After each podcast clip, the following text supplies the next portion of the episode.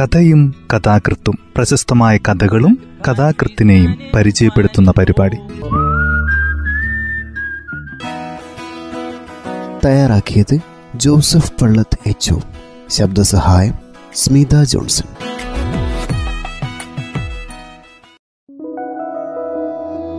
കഥയും കഥാകൃത്തും എന്ന ഈ പരിപാടിയിൽ ഇന്ന് അക്ബർ കക്കട്ടലിന്റെ ഒരു പ്രതിസന്ധി എന്ന ചെറുകഥയാണ് പരിചയപ്പെടുത്തുന്നത്. യഥാർത്ഥത്തിൽ ഞങ്ങൾ ഒരു വലിയ പ്രതിസന്ധിയിലാണുള്ളത്. ഒരു പക്ഷെ നിങ്ങളിൽ ആർക്കെങ്കിലും ഞങ്ങളെ സഹായിക്കാൻ പറ്റുമെന്ന പ്രതീക്ഷ ഒന്നുകൊണ്ട് മാത്രം കാര്യങ്ങൾ തുറന്നു പറയുക സാധാരണ രീതിയിൽ ഇത്തരം കാര്യങ്ങളൊന്നും അങ്ങനെ ആരും വിളിച്ചു പറയാറില്ല.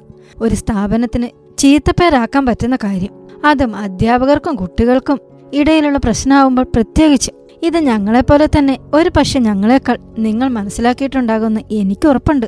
ആ ഒരു വിശ്വാസത്തിന്റെ ബലത്തിൽ ഞാൻ എല്ലാം അങ്ങ് പറയുന്നു. ഇലയ്ക്കും മുള്ളിനും കേടില്ലാത്ത വിധം നമുക്ക് ഈ പ്രശ്നം പരിഹരിക്കണം. ആ അത് പറഞ്ഞില്ലല്ലോ. എന്റെ പേര് ദിവാകരൻ. ഞാൻ ഈ വിദ്യാലയത്തിൽ മാഷായി വന്നിട്ട് ഒരു വർഷമേ ആയിട്ടുള്ളൂ. മാഷായത് തന്നെ ഒരു കഥയാണ് കേട്ടോ. ബി എഡിന് സീറ്റ് കിട്ടാൻ പന്ത്രണ്ടായിരം രൂപ പണി കിട്ടാൻ എൺപത്തയ്യായിരം. പലതരം ചെലവുകളെപ്പറ്റി പിന്നെ പറയണ്ടല്ലോ. ഈ സംഖ്യയൊക്കെ ഞാൻ എങ്ങനെ ഉണ്ടാക്കിയെന്ന് എനിക്ക് തന്നെ അത്ഭുതമാണ്. നാടിനോട് മുഴുവൻ കടപ്പെട്ടിരിക്കുന്നു എന്ന് കരുതിക്കോളൂ. അതിന്റെ ടെൻഷനുകളുമായിട്ടാണ് സർവീസിൽ കയറുന്നത്. കയറിയ ദിവസം തന്നെ ഒരു കാര്യം മനസ്സിലായി. എല്ലാം കുത്തഴിഞ്ഞ് കിടക്കുകയാണ്. പഠിക്കലും പഠിപ്പിക്കലും ഒക്കെ കമ്മി. ഞാൻ പഠിച്ച മനഃശാസ്ത്രമൊന്നുമല്ല ഇവിടെ വേണ്ടത്. എന്നാലും കുറച്ച് നിഷ്കളങ്ക മുഖങ്ങൾ അവരുടെ ഭാവി. എന്തോ അറിയാതെ ഒരു താല്പര്യം. എന്തോ ഒരു പ്രത്യാശ. പരിമിതികൾക്കുള്ളിൽ നിന്നുകൊണ്ട് തന്നെ ക്ലാസ്സിനകത്തും പുറത്തും കുട്ടികളുടെ സ്നേഹമറിഞ്ഞു സ്റ്റാഫ് റൂമിലെത്തിയാൽ സഹപ്രവർത്തകരുടെ സൗഹൃദോദാരതയും ചുരുക്കി പറഞ്ഞാൽ പ്രവൃത്തി സമയങ്ങളിലെല്ലാം ടെൻഷനുകൾ കയവ് വന്നു. മറ്റല്ല സ്വതേ മറക്കും. നാം കൊടുക്കുന്ന സ്നേഹം കുട്ടികൾ തിരിച്ചു തരുമെന്ന് മാത്രം ഓർമ്മിച്ചു. പറഞ്ഞു പറഞ്ഞ് എന്നെക്കുറിച്ചായോ? ക്ഷമിക്കുക. വിഷയം ഒരു കത്ത. സാധാരണ നിലയ്ക്ക് പെൺകുട്ടികൾക്ക് വരുന്ന കത്തുകൾ ഞങ്ങൾ ക്ലാസ് ടീച്ചർമാർ പൊട്ടിച്ച് വായിച്ച് കുഴപ്പമില്ലെന്ന് കണ്ടാലേ കൈമാറുകയുള്ളൂ. ഫ്രം അഡ്രസ്സിന്റെ സ്ഥാനത്ത് ഏതെങ്കിലും പെൺകുട്ടിയുടെ പേര് ചേർത്താണ് പല കാമുകന്മാരും കത്തയക്കുക. ഉള്ളിൽ പ്രേമാഭ്യർത്ഥനയോ തനി ശൃംഗാരമോ പച്ചത്തെറിയോ ആയിരിക്കും. ചിലപ്പോൾ കുട്ടികൾക്ക് കൂടി പരിചയമോ അടുപ്പമോ ഉള്ളവരുടേതുമാകാം. എഴുത്ത്. അങ്ങനെ പല കലമടയ്ക്കുന്ന മിണ്ടാപ്പൂച്ചകളെയും ഞങ്ങൾ തിരിച്ചറിഞ്ഞിട്ടുണ്ട്. ആൺകുട്ടികൾക്ക് വരുന്ന കത്തുകൾ സെൻസർ ചെയ്യുക പതിവില്ല. അങ്ങനെയാണ് എട്ടാം ക്ലാസ് കെയിലെ രാംകുമാറിന് വരുന്ന ഫോറിൻ കവറുകൾ ക്ലാസ് ടീച്ചറായി ഞാൻ കൃത്യമായി കൊടുത്തുകൊണ്ടിരുന്നത് രണ്ടാഴ്ചയിൽ ഒരു കത്തെങ്കിലും ഈ കുട്ടിക്കുണ്ടാകും. ആകർഷകമായ ഒരു എൻവലപ്പ്. മെലിഞ്ഞു കുറിയ വെളുത്ത പയ്യനാണ് രാംകുമാർ. ഞങ്ങളുടെ സ്കൂളിൽ അധികവും കർഷക തൊഴിലാളികളുടെയും കൂലിവേലക്കാരുടെയും കുട്ടികളാണ്.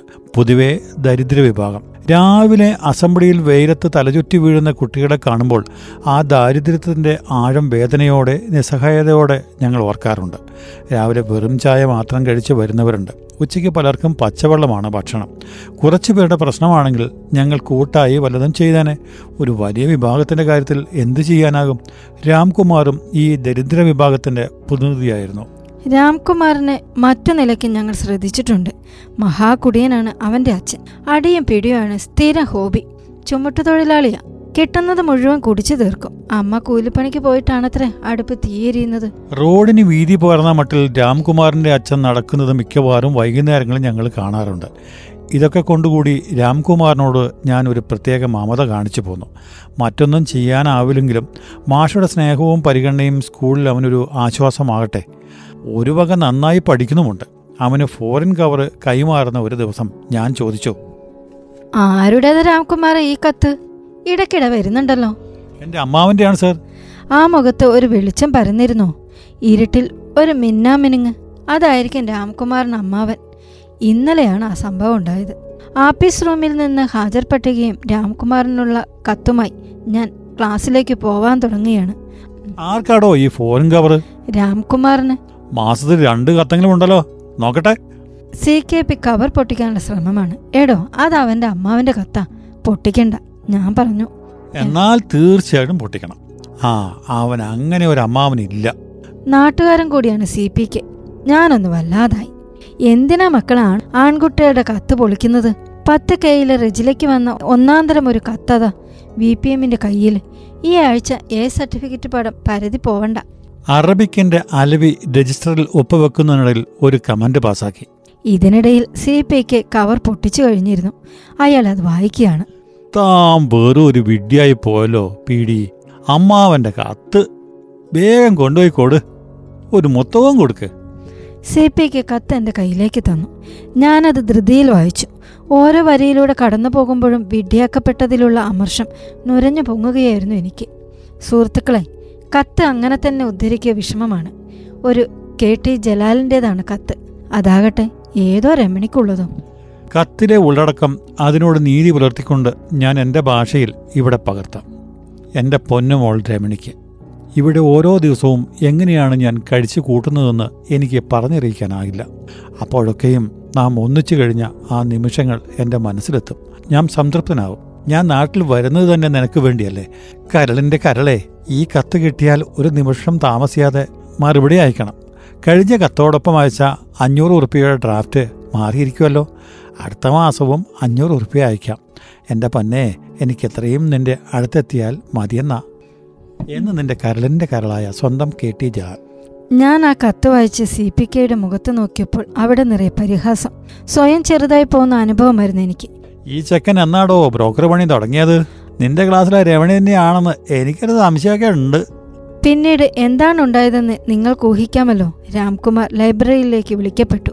ഞാൻ തന്നെ ചോദ്യം ചെയ്യണമെന്നും മറ്റാരും കൂടെ ഉണ്ടാവരുതെന്നും എനിക്ക് നിർബന്ധമുണ്ടായിരുന്നു.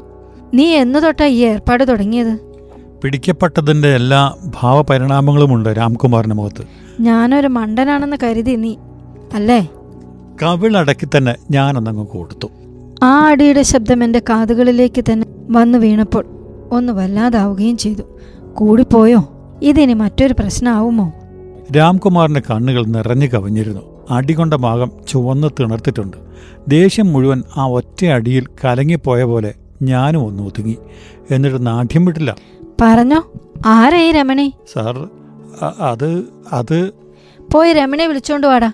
സ്വന്തം ക്ലാസ്സിലെ പെൺകുട്ടിക്ക്. ചെല്ല്. രണ്ടിനെ ഞാനിന്ന് കേട്ടില്ലേ? എയ്ത്ത് കെയിൽ പോയി. രമണിയെ വിളിക്ക്. അനക്കമല്ല. എനിക്ക് വീണ്ടും ശരിക്കും ദേഷ്യം പിടിച്ചു വരികയായിരുന്നു. അല്ലെങ്കിൽ ഇനി അവനെ കൊണ്ട് വിളിപ്പിക്കണോ? വേണ്ട. പ്യൂണിനെ വിടാം. ഞാൻ പുറത്തേക്ക് ഇറങ്ങാനുള്ള ഭാവത്തിലാണ്. സാർ അത് നമ്മുടെ ക്ലാസ്സിലെ രമണിയല്ല. പിന്നെ? തന്റെ വീട്ടിനടുത്തുള്ള ആരെങ്കിലും ആണോ? ഇനി നമ്പർ ഒന്നും വേണ്ട കേട്ടോ. സാർ രമണി. ആരാ? പറഞ്ഞോ. അതാ നല്ലത്. രമണി എന്റെ അമ്മയാ സാർ.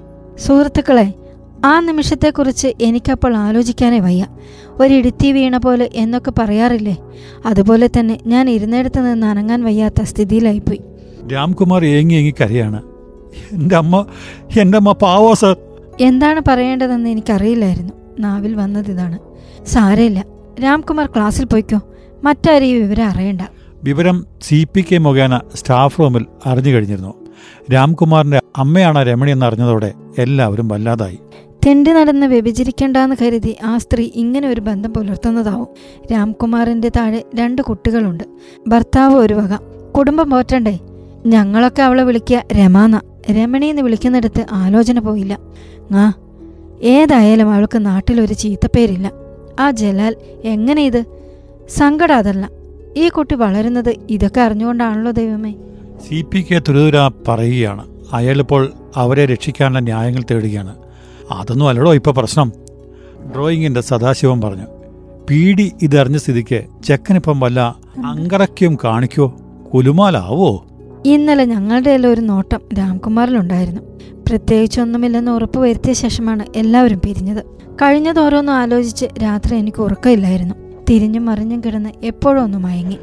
രാവിലെ തേട് ബെല്ലടിക്കുമ്പോൾ സ്കൂളിലെത്താറുള്ള ഞാൻ ഇന്ന് ഒൻപത് മണിക്ക് മുമ്പ് സ്കൂളിലെത്തി. സ്റ്റാഫ് റൂം പ്യൂൺ നാണുവട്ടൻ തുറന്നത് ഒമ്പതരയ്ക്കാണ്. അതുവരെ ഞാൻ ഒറ്റയ്ക്ക്. ഒമ്പതരോടെയായിരുന്നു സഹപ്രവർത്തകരുടെ വരവ്.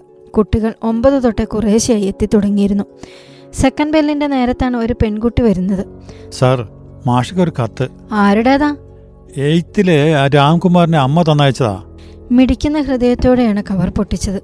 ഉറുമ്പിഴയുന്നത് പോലെ കുനുകുനയുള്ള അക്ഷരങ്ങൾ. വലിയ വിദ്യാഭ്യാസമില്ലെന്ന് തോന്നിക്കുന്ന സ്ത്രീയുടേതാണെന്ന് ഊഹിക്കാവുന്ന കൈപ്പട. ആശയം ഇങ്ങനെ. ദിവാകരൻ മാഷിക്ക്. രാംകുമാറിന്റെ അമ്മയാണ് ഞാൻ. വിവരങ്ങളൊക്കെ മകൻ പറഞ്ഞറിഞ്ഞു. അവൻ രാവിലെ സ്കൂളിലേക്ക് പോന്നിട്ടുണ്ട്. രാംകുമാർ അറിയാതെ ഒരു കുട്ടിയെ സൂത്രത്തിൽ ഇവിടെ വരുത്തി ഞാൻ ഈ കത്ത് അയക്കുകയാണ്. എന്റെ മകന് വലിയ വിഷമമുണ്ട്. ഇവിടെ വന്ന് ഒരുപാട് കരഞ്ഞു. മാഷ് അവനെ ഒന്നും പറയരുത്. ഇനി ഒരു കത്ത് കൂടി എനിക്ക് വരും. അതേ വരും. അതിനു വേണ്ടത് ഞാൻ ചെയ്യുന്നുണ്ട്. അതെ എന്റെ മകൻ മുഖേനയല്ലാതെ വല്ല വിധേനയും മാഷ് എനിക്ക് എത്തിച്ചു തരിക. പിന്നെ ഒരു പ്രശ്നവും ഉണ്ടാവില്ല. മാഷേ എനിക്ക് എന്തെല്ലാമോ പറയാനുണ്ട്. എനിക്കൊന്നും പറയാനാവുന്നില്ല. എന്റെ മോൻ പാവമാണ്. അവൻ വേദനിക്കാതെ മാഷ് നോക്കണം. ഇതിന് മാഷ് ഒരു മറുപടി ഈ കുട്ടി വശം കൊടുത്തയക്കണം. എന്റെ ചങ്ങാതിമാരെ ഞാനും എന്റെ സഹപ്രവർത്തകരും നിങ്ങളുടെ മുന്നിൽ ഇതാ നിൽക്കുന്നു. എന്ത് ചെയ്യേണ്ടു എന്നറിയാതെ അവസ്ഥയിലാണ് ഞങ്ങൾ ദയവായി ഈ സ്ഥിതിയെക്കുറിച്ചൊന്ന് ആലോചിച്ച് നോക്കൂ. ഏറ്റവും ഗുരുതരമായ ഒരവസ്ഥ കൂടി നേരിടുകയാണ് ഞങ്ങൾ. രാംകുമാർ ഇന്ന് ക്ലാസ്സിൽ വന്നിട്ടില്ല. രമണിക്ക് ഒരു മറുപടി അയക്കുകയും വേണം. യഥാർത്ഥത്തിൽ ഞങ്ങൾ ഒരു വലിയ പ്രതിസന്ധിയിലാണുള്ളത്. ഒരു പക്ഷേ നിങ്ങളിൽ ആർക്കെങ്കിലും ഞങ്ങളെ സഹായിക്കാൻ പറ്റും എന്ന പ്രതീക്ഷ ഒന്നുകൊണ്ട് മാത്രം കാര്യങ്ങൾ തുറന്നു പറഞ്ഞതാണ്. സാധാരണ രീതിയിൽ ഇത്തരം കാര്യങ്ങളൊന്നും അങ്ങനെ ആരും വിളിച്ചു പറയാറില്ലെന്നറിയാം. ഒരു സ്ഥാപനത്തിന് ചീത്തപ്പേരുണ്ടാക്കുന്ന കാര്യം അതും അധ്യാപകർക്കും കുട്ടികൾക്കും ഇടയിലുള്ള പ്രശ്നമാകുമ്പോൾ പ്രത്യേകിച്ചും. ഇത് ഞങ്ങളെപ്പോലെ തന്നെ ഒരു പക്ഷേ ഞങ്ങളെക്കാൾ നിങ്ങൾ മനസ്സിലാക്കിയിട്ടുണ്ടാവുമെന്ന് എനിക്ക് ഉറപ്പുണ്ട്. ആ ഒരു വിശ്വാസത്തിന്റെ ബലത്തിൽ ഞാൻ എല്ലാം അങ്ങ് പറഞ്ഞു പറഞ്ഞുവെന്നേയുള്ളൂ ഇലയ്ക്കും മുള്ളിനും കേടില്ലാത്ത വിധം നമുക്ക് ഈ പ്രശ്നം പരിഹരിക്കാനാവില്ലേ? എങ്കിൽ അതെങ്ങനെ സാധിക്കും? പറയൂ. ദയവായി പറയൂ. കഥ ഇവിടെ അവസാനിക്കുന്നു. അക്ബർ കക്കട്ടലിന്റെ ഒരു പ്രതിസന്ധി എന്ന ചെറുകഥയാണ് ഇന്ന് ഈ പരിപാടിയിൽ അവതരിപ്പിച്ചത്. തയ്യാറാക്കിയത് ജോസഫ് പള്ളത്ത് എച്ച് ശബ്ദസഹായം സ്മിത ജോൺസൺ.